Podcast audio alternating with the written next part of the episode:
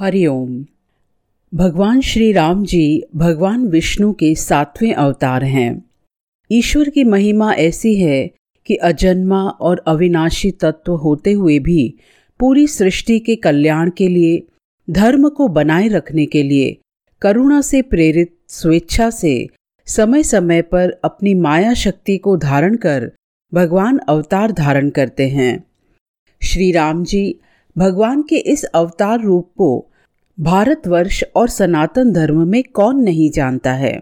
यह अवतार रूप इस सत्य का साक्षात दृष्टांत है कि हम यदि अपनी पूर्णता के ज्ञान से युक्त हैं तो हम एक सीमित मनुष्य शरीर में भी धर्मनिष्ठ और असीम आनंद से युक्त एक आदर्श जीवन जी सकते हैं।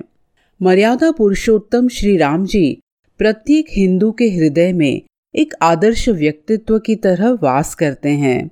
धर्म की दृष्टि से भगवान राम जी का जीवन एक राजा, एक पुत्र, पति, एक मित्र, बल्कि समस्त संबंधों में ऐसे आदर्श की तरह बसते हैं, जिसकी वजह से राम राज्य एक आदर्श राज्य की तरह हम सबकी प्रार्थनाओं में वास करता है। तो आइए, आज हम भगवान श्री राम जी के अवतरों के अनेकों कारण के कुछ प्रसंग सुनते हैं। जिनके निमित्त से भगवान विष्णु श्री राम जी के रूप में प्रकट हुए। मित्रों, तीन प्रसंग आते हैं जो भगवान के इस अवतरण की भूमिका बनाते हैं। एक, रावण और कुंभकर्ण का वध करने के लिए भगवान विष्णु भगवान राम के रूप में अवतार धारण करते हैं। दूसरा, मनु और शत्रुपा को दिए वरदान के कारण भगवान विष्णु जी मर्यादा पुरुषोत्तम राम जी के रूप में अवतरित होते हैं। और तीसरा, नारद मुनि के श्राप का मान रखने के लिए भगवान विष्णु ने राम जी के रूप में अवतार धारण किया। कथाओं की इन श्रृंखलाओं में आज हम लोग पहली दो कथाओं का प्रसंग सुनते हैं। पहली कथा रावण और कुंभकर्ण से संबंधित है।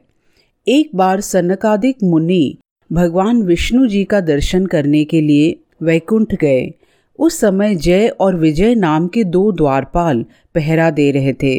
जब सनक आदिक मुनि द्वार से होकर जाने लगे तो जय विजय ने हँसी उड़ाते हुए रोक लिया।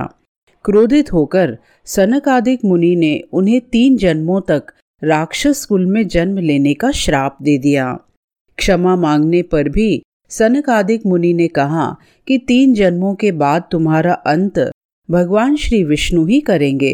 इस प्रकार तीन जन्मों के बाद तुम्हें मोक्ष की प्राप्ति होगी।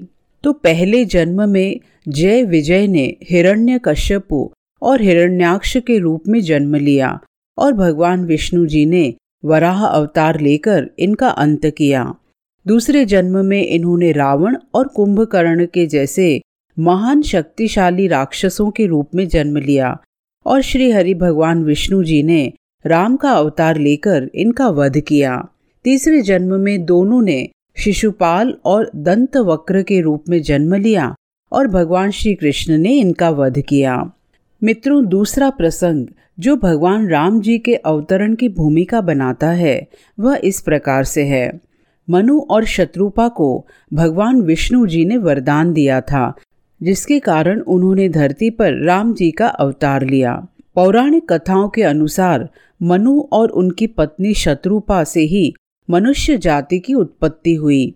इन दोनों पति और पत्नी के आचरण बहुत ही धर्मनिष्ठ थे। वृद्ध होने पर मनु अपने पुत्र को राज्य सौंपकर वन में चले गए। वहीं जाकर मनु और उनकी पत्नी शत्रुपा ने कई हज़ार सालों तक भगवान विष्णु को प्रसन्न करने के लिए तपस्या की। कहा जाता है कि कई हज़ार वर्षों तक मनु और शत्रुपा ने सिर्फ़ जल ग्रहण ही किया था। मनु और शत्रुपा के तप से प्रसन्न होकर भगवान विष्णु उनके समक्ष प्रकट हुए और उनसे वरदान मांगने के लिए कहा। राजा मनु और शत्रुपा ने श्री हरि से कहा कि हमें आपके समान पुत्र की अभिलाषा है। उनकी इच्छा सुनकर भगवान विष्णु ने कहा कि संसार में मेरे समान कोई और नहीं है। इसीलिए तुम्हारी अभिलाषा पूरी करने के लिए मैं स्वयं ही तुम्हारे पुत्र के रूप में जन्म लूँगा। कुछ समय बाद आप अयोध्या के राजा दशरथ के रूप में जन्म लेंगे और शत्रुपा माता कौशल्या के रूप में आपकी पत्नी होंगी। उसी समय मैं आपका पुत्र बनकर आपकी इच्छा पूरी करूँगा।